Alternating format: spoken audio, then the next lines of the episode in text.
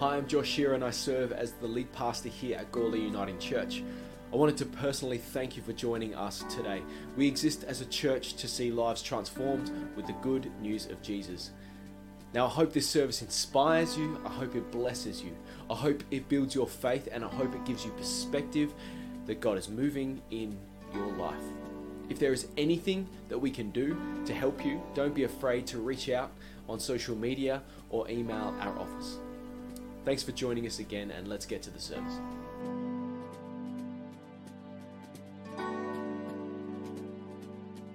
Good morning, everybody. Hope we're all doing well. Hopefully you caught on if you're new or visiting that my name is Angus. I'll be delivering the message this morning. If you're new, if you're visiting, if you're joining us online, a very warm welcome to you guys. Hope you feel at home here.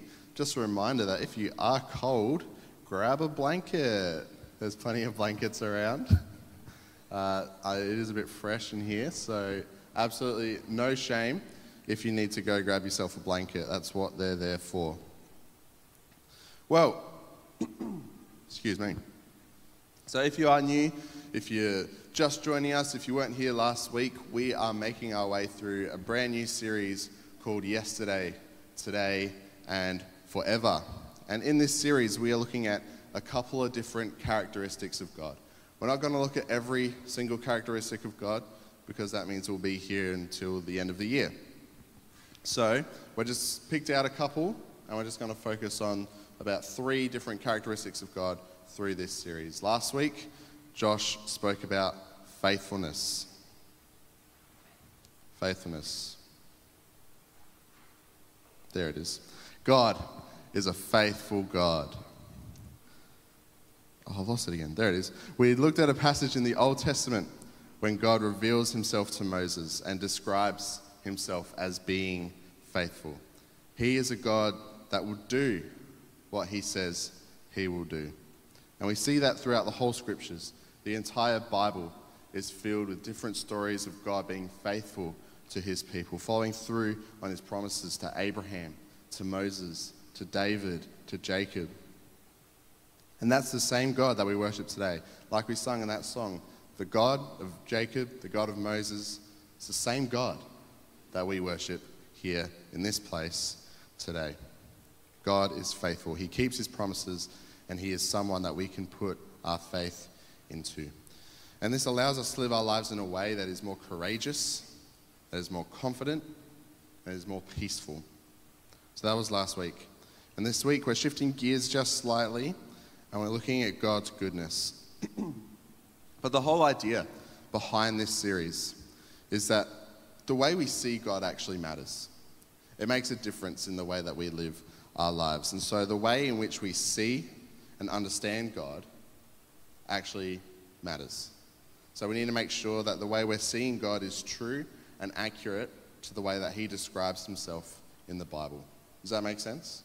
Because it wouldn't make a whole lot of sense to believe in a God that didn't actually say he was the things that we're believing. And so we need to make sure of believing what's true and accurate to who God says he is. So today, God's goodness.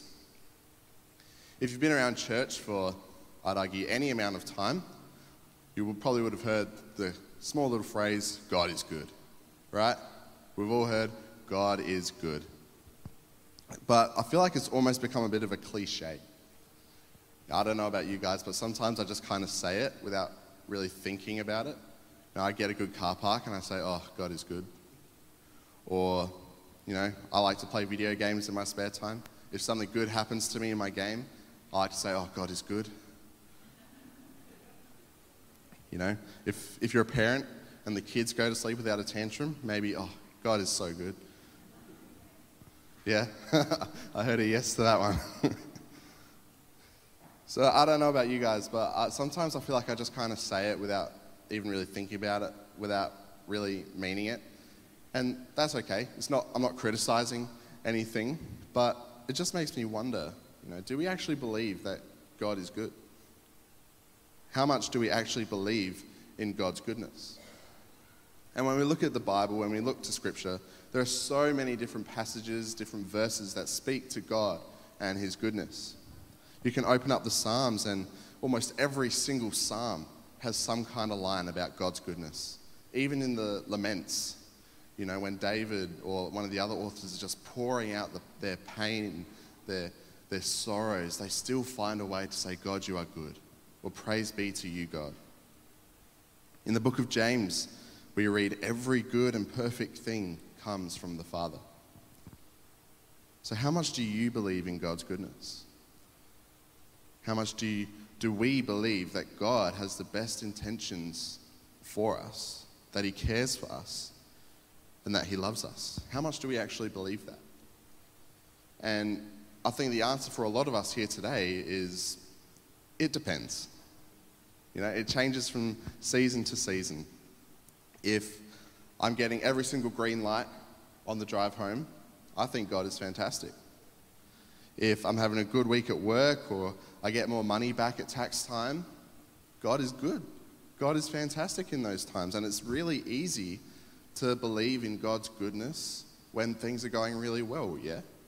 When, when our life is just ticking the boxes and everything's going well, it's so easy to think, yeah, you know what? God is a good God, and he does care about me. But it would be remiss of me to stand up here and say that life is good all the time, and that it's easy to believe in God's goodness all the time. Because, let's be honest, sometimes life sucks. Sometimes you do manage to cop every single red light on the drive home. Sometimes work just keeps beating you down. Sometimes you owe the government money at tax time. That's happened to me before. It's not good. I hated it. It sucks. But sometimes it's also much worse. Sometimes we've lost a job. Sometimes there's been a family breakdown, a relationship breakdown, a friendship breakdown.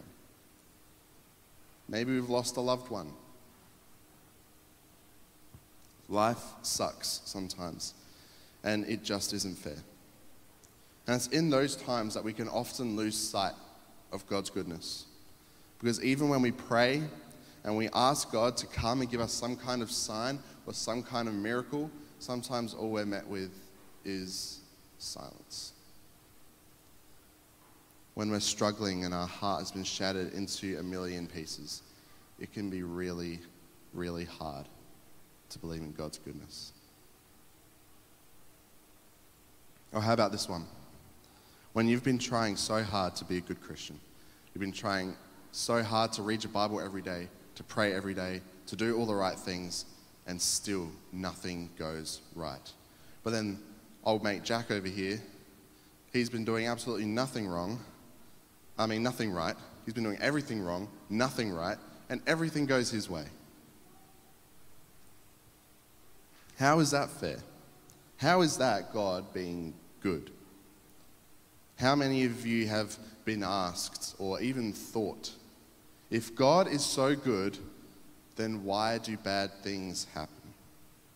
Why are there starving children on the brink of death in third world countries? Why are there diseases like cancer that still run rampant in our world?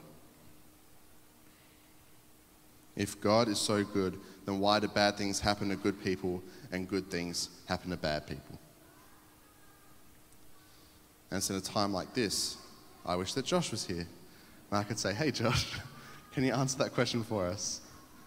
But alas, he is not, and so you're stuck with me.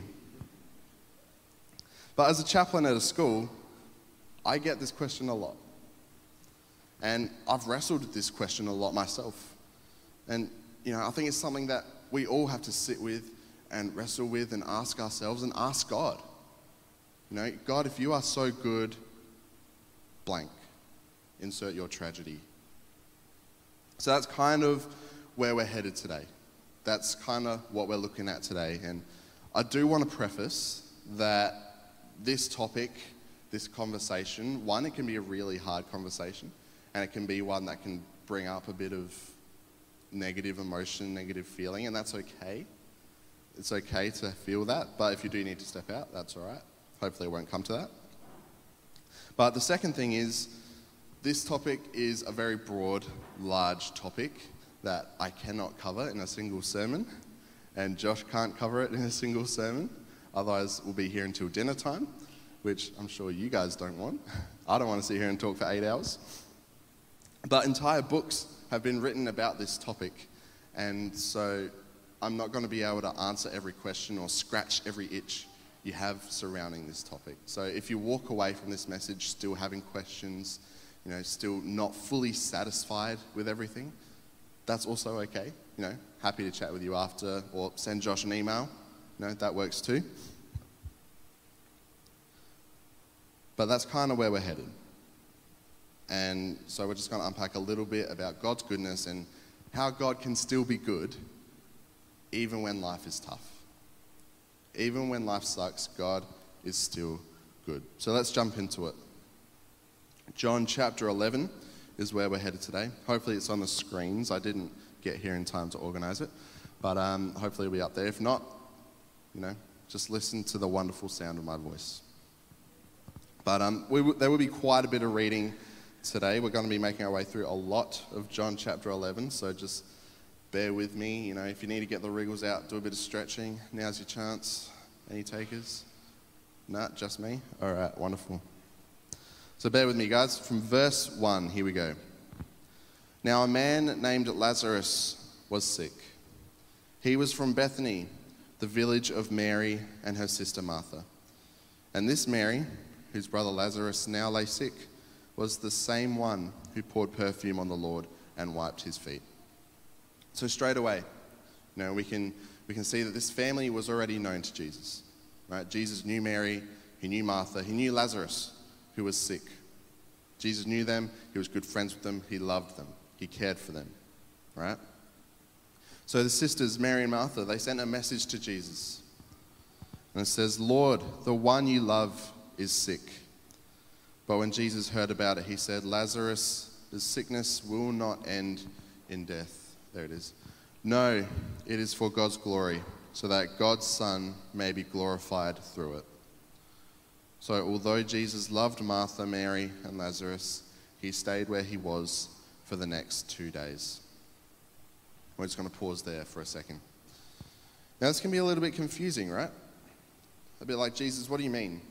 I'm sure his disciples were a bit like, "Jesus, you know, your friend Lazarus, the one you love, he's sick, he's dying. Shouldn't we go to him?" And Jesus said, "Nah, we're going to hang out here." And even to us today, it's a bit like, if you love someone, if you care for someone, and you heard they're really unwell, you'd want to go and be there, at least for the family, right? You know, this can be a bit strange.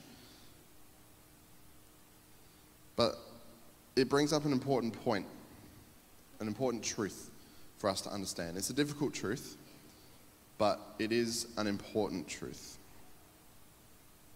You know, it is true that God loves us, and God hears our prayers. Just like Jesus heard Martha and Mary in this story, God hears us. He hears our prayers when we cry out to him from the depths of our heart, the depths of our soul. He hears us in those times, just as he heard Mary and Martha. And just as he loved Mary and Martha, he loves us as well, so deeply. But just because God loves us and just because God's he- God hears us, he does not promise to do what we ask on our terms and on our timeline. I'll say that again. God loves us, God hears our prayers, but he never promises to do what we ask on our terms and on our timeline. And I know this can be hard. Now, this can be a difficult thing to digest, because if God is really good and if he really loves us, wouldn't he give us what we want? And the answer is yes, with an asterisk, because we can't expect him to work on our terms. You know, if God gave us whatever we wanted, whenever we wanted it, he wouldn't be God, he'd be a genie. And we don't worship a genie. Now take this for example. Here in Adelaide, the A F L Showdown, Crows fans, Port fans, both sides praying for a win. Can't have both. The best you could do is a draw, and that's not an answer to anyone's prayer. I'd argue that's worse. But also to diminish God to just a divine being that can dish out whatever we want, whenever we want it, that, that's not fair. You know, that's, that's not why we worship God, right? We don't worship God because he gives us what we want. That's not where our faith lies. Our faith isn't determined by how many of our prayers are answered. It's determined by the hope that has been given to us through Jesus and his death and his resurrection on the cross. And that is the true reflection of God's goodness, yeah? Not to say that God doesn't answer prayers, because he does, but sometimes it's God's goodness that requires him to say no, or not yet. I don't know about you guys, but I've prayed for stuff, and if God had answered that prayer, ooh, yikes. I remember in high school, there were some girls that I liked. I prayed for, to God to let me date them. Uh, I'm glad he didn't answer those prayers because I've found something so much better now. She hates that. She hates it. But I know for a fact I wouldn't be where I am now if God had answered those prayers, right? And I think I'm better off now because God said no to those prayers. That's what's happening here in the passage with Mary and Martha. He's saying, I'm not going to answer your prayer just yet because something better is coming, right? Let's continue. So a couple of days go by and we pick it up in verse seven. Finally, Jesus said to his disciples, let's go back to Judea. So this is after a couple of days. But now his disciples object. They say, but Rabbi, a short while ago, the Jews tried to stone you, and now you want to go back. So Jesus says, all right, we're going back to Judea. And the disciples say, whoa, hold on. They want to kill you. And that means they want to kill us. Are you sure about this, Jesus? And Jesus responds, are there not twelve hours of daylight? Anyone who walks in the daytime will not stumble, for they see by this world's light. It is when a person walks at night that they stumble, for they have no light. It's a bit of a weird thing to say. But what he's really getting at here is actually quite important again. He's saying that he is the light. Jesus is saying to his disciples, I am the light. I am with you right now, and right now it is daytime. Right? Just as there is only a short time where the sun is out, Jesus is saying to his disciples, I'm only going to be here for a short amount of time. It is daytime right now because I am with you. And while it is daytime, while I am here, I want to show you things about myself and about God.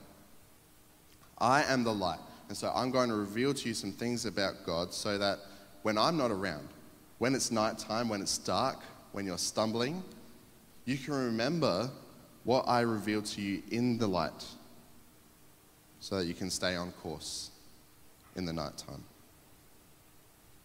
And you will know that God is faithful and God is good, even when life is tough, even when you're stumbling, even when you don't know what's really going on. You can hold on to the truths I showed to you in the light. Does that make sense? I'm getting some nods. That's good. That's good. Let's keep going. After he had said this, he went on to tell them, our friend Lazarus has fallen asleep, but now I will go and wake him up. And the disciples said, Lord, if he is sleeping, he will soon get better. And that's a pretty reasonable response, you know. When you're sick, when you're hurting, sometimes you just need a bit of a nap. You just go to sleep, you'll feel better in the morning. But Jesus had been speaking of his death, and his disciples thought he meant natural sleep. So he told them plainly, guys, Lazarus is dead. And for your sakes, I'm glad I wasn't there, so that you may believe. But let us go to him. So Jesus says that I'm going to use this moment to bring the glory of God. I'm going to use this moment in time to demonstrate God's goodness. I'm going to use this to build faith. And then Thomas, also known as Didymus, said to the rest of the disciples, "Let us also go, that we may die with him." Thomas says, "The Jews there want Jesus dead, so let's go and die with him." You know, we're all going to die, guys. Write your wills. On his arrival, Jesus found that Lazarus had already been in the tomb for four days. Now, this is an important point because back in the day, there must have been quite a few instances of people being buried alive. And so they sort of had a three-day probation period for the dead. And in these three days, they would kind of check in and make sure there were no mistakes and say, "Are they still dead? Yep, all right, cool." And if after three days, the person was still dead, that's it. That's curtains, game over, go home everyone, they're done. And Jesus arrives after Lazarus had been dead for four. So at this point, they were like, "Yeah, he's gone. He's not coming back. Um, the spirit is gone. He's, he's dead." This is what Jesus was walking into, and nobody's expecting any kind of resurrection, any kind of miracle. It's a hopeless situation for these people. Jesus and his disciples arrive. Now, Bethany was less than two miles from Jerusalem, and many Jews had come to Martha and Mary to comfort them in the loss of their brother. When Martha heard that Jesus was coming, she went out to meet him, but Mary stayed home. "Lord," Martha said to Jesus, "if you had been here, my brother would not have died. But I know that even now, God will give you whatever you ask." Martha says to Jesus in this moment, "Where were you? If you had been here, you could have helped. If you had been here, my brother would not have died. You could have healed him. You could have cured him. Where were you, Jesus? I needed you. We all needed you." And we can all get a bit like this sometimes, can't we? Maybe it's just me, but I know that I've reached out to God in anger. When things have just hit the fan and I've been angry at God, saying, "Where are you? My life is not going the way I want it to. Where are you? Why aren't you helping?" Some of you already know this about my story, but growing up, I cannot remember a time before my mum was diagnosed with breast cancer. Growing up, all through childhood, I really struggled to remember a time before she was going through that.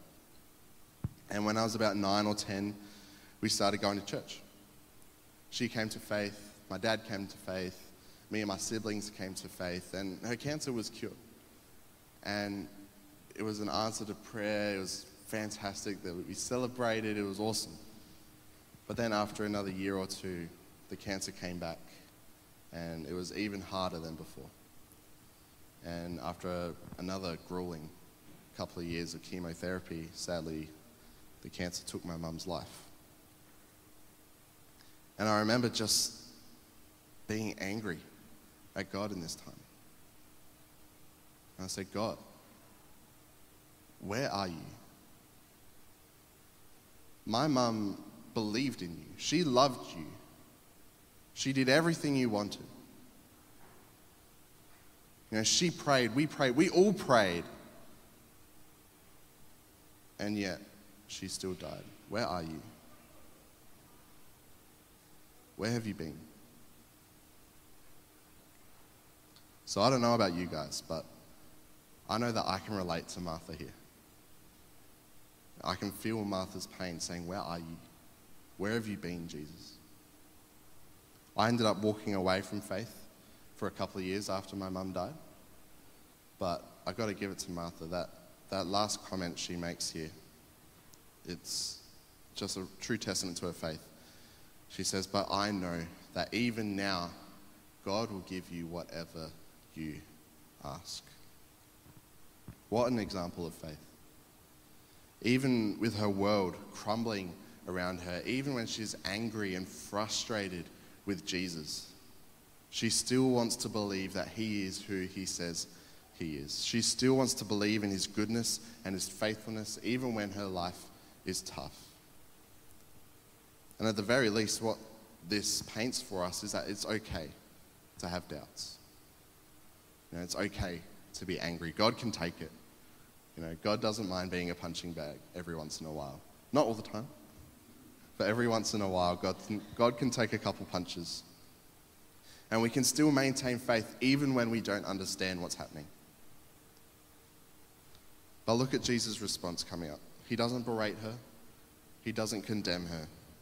We keep reading. He said, Jesus said to her, "Your brother will rise again." And Martha answered, "I know he will rise again in the resurrection at the last day." And Jesus said to her, "I am the resurrection and the life." So Jesus says to Martha in this moment that he is above the pain that she is currently experiencing. Everything that she's going through right now, the pain, the anger, the suffering, the frustration, the sadness, the sorrow, he is above all of that. He says, "I am the resurrection. I am the life. Even when life is tough, I am still good." He continues, "The one who believes in me will live, even though they die, and whoever lives by believing in me will never die." Then he asks Martha, "Do you believe this?" "Yes, Lord," she replied. "I believe you are the Messiah, the Son of God, who is come into the world." It's important to note here that Jesus never says, "The one who believes in me will live a painless life without misery." I'm sure you'll wish it did. I wish he said that. But that's not a promise that Jesus makes. In fact, nowhere in the Bible are we ever promised a life without hardship. Never in the Bible are we ever promised a life without suffering. Jesus says, "The one who believes in me will live, even though they die." The person who originally preached this message spoke about this thing called an even though faith. And I'm going to steal it.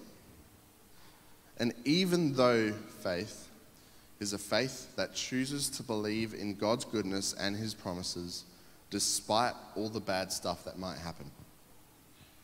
This is the kind of faith that God and Jesus offer to Martha in this moment here. But it's also the same faith that's offered to us today. Jesus offers us a faith that says, even though this world is broken, even though there is sin, even though your heart might get torn to pieces, I am still God. Even though life will get hard, I will still show up. I am still good. I am still greater than whatever circumstance that you're facing right now. Now, God never promises a life without pain. But what he does promise is that he will be with us in our pain. When we are suffering, God will show up. And God will be there. And we see that in this passage when we keep reading. After Martha had said this, she went back in and called her sister Mary aside. "The teacher is here," she said, "and is asking for you." When Mary heard this, she got up quickly and went to him. Now Jesus had not yet entered the village, but was still at the place where Martha had met him. When the Jews who had been with Mary in the house comforting her noticed how quickly she got up and went out, they followed her, supposing that she was going to the tomb to mourn there. When Mary reached the place where Jesus was and saw him, she fell at his feet and said, "Lord, if you had been here, my brother would not have died." It's the same thing that Martha said. Mary is feeling the same pain. She's wrestling with the same questions.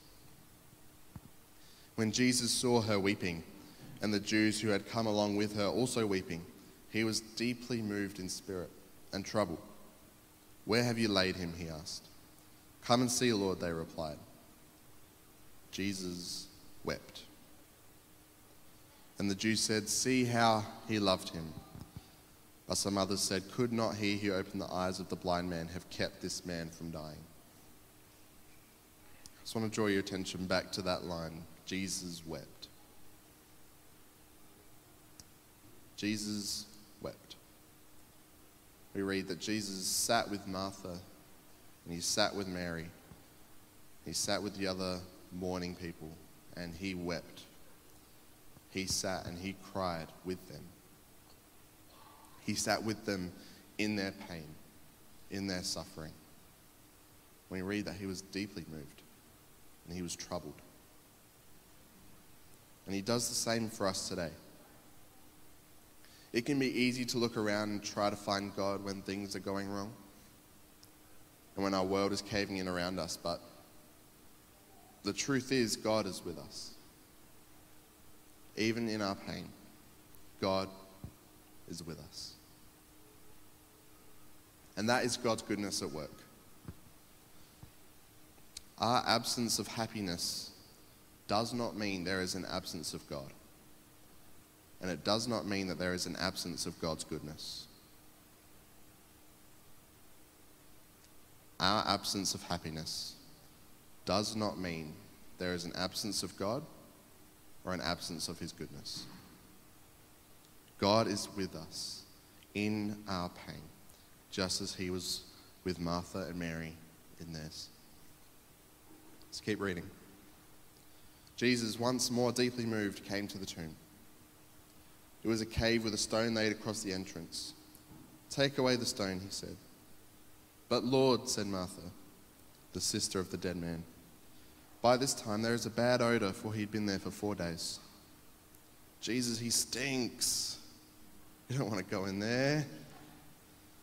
But Jesus, he says, did I not tell you that if you believe, you will see the glory of God? So they took away the stone. Then Jesus looked up and said, Father, I thank you that you have heard me. I knew that you always hear me, but I said this for the benefit of the people standing here, that they may believe that you sent me. When he had said this, Jesus called in a loud voice, Lazarus, come out. The dead man came out, his hands and feet wrapped with strips of linen and a cloth around his face. And Jesus said to them, take off the grave clothes and let him go. How are we doing? You still with me? Yep, that's good. I'm, I'm seeing some nods. So at least some of you are still with me. That's all I can ask for. We're almost there. Now, the least helpful thing that you can take away from this message is that by believing in God, we all get a second chance at life when we die. Now, it's true that we get eternal life, but we don't get a second chance at this life when we die. It's, it's not very likely that God's going to come and give us a literal resurrection when we're on our deathbed. He might. But if that's your takeaway from this message, that, that's not what I'm getting at. That's not the takeaway. The message to take away is that God is good, even when life is tough. Yes, we will go through hardships. And yes, life will suck sometimes. But God is good through it all. And it's in his goodness that he sits with us in our pain. And it's in his goodness that he draws purpose and meaning out of our pain. Just as he sat with Martha and Mary in their pain, and he drew, drew purpose out of their pain, he does the same for us today. It might not always be clear straight away. You might not understand it straight away. But God is still good. Like I said before, our faith should not be one that is determined by how many prayers God has answered. It shouldn't be determined by the promises that God never made us. You know, God never said that we will be happy all the time. God never said that our life will have no problems. Those, those things, they don't determine our faith, right? Our faith should be determined by the promises that God has made us. And the promises that God has made us that he is faithful. It's that he is good. It's that he will show up and be with us when life is tough, when our heart is hurting. God will show up. He will be there. Our faith should be determined by the promise of eternal life that God gave to us when he sent his son Jesus to die on the cross, and he was brought back to life. That is God's goodness. What other God or person would willingly come and sacrifice themselves for a broken, sinful creation that he knew would take that for granted, that he knew would end up sinning again? And yet, even in our sin, he still chooses to love us. And he will do it all again. That is a good God. That is God's goodness, and that is what we hold on to as Christians, as followers of Jesus. That is the goodness we hold on to. Even when life is tough, we know that our God is above it all. Amen? Let me pray for you guys. Loving God, we thank you that you are a good God. Father, we thank you that you are a God that in our pain, in our sadness, in our sorrow, Father, you will show up.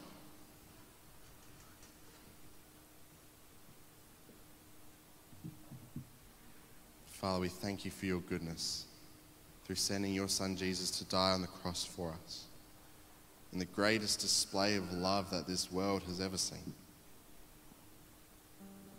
Father, I pray for all of us that even when life is tough, even when our prayers aren't being answered, and even when we don't understand, when we're angry, when we're frustrated, when we're crying out to you, God, where are you?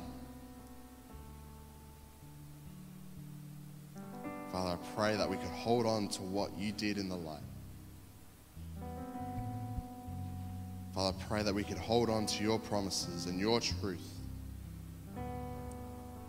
that you showed to us in our life and through your son Jesus. And we would know that you are good. Father, I pray that our faith wouldn't be one that's built on the answers to prayer, but Father, it's a faith that's built on the hope and the truth and the goodness that you give to us.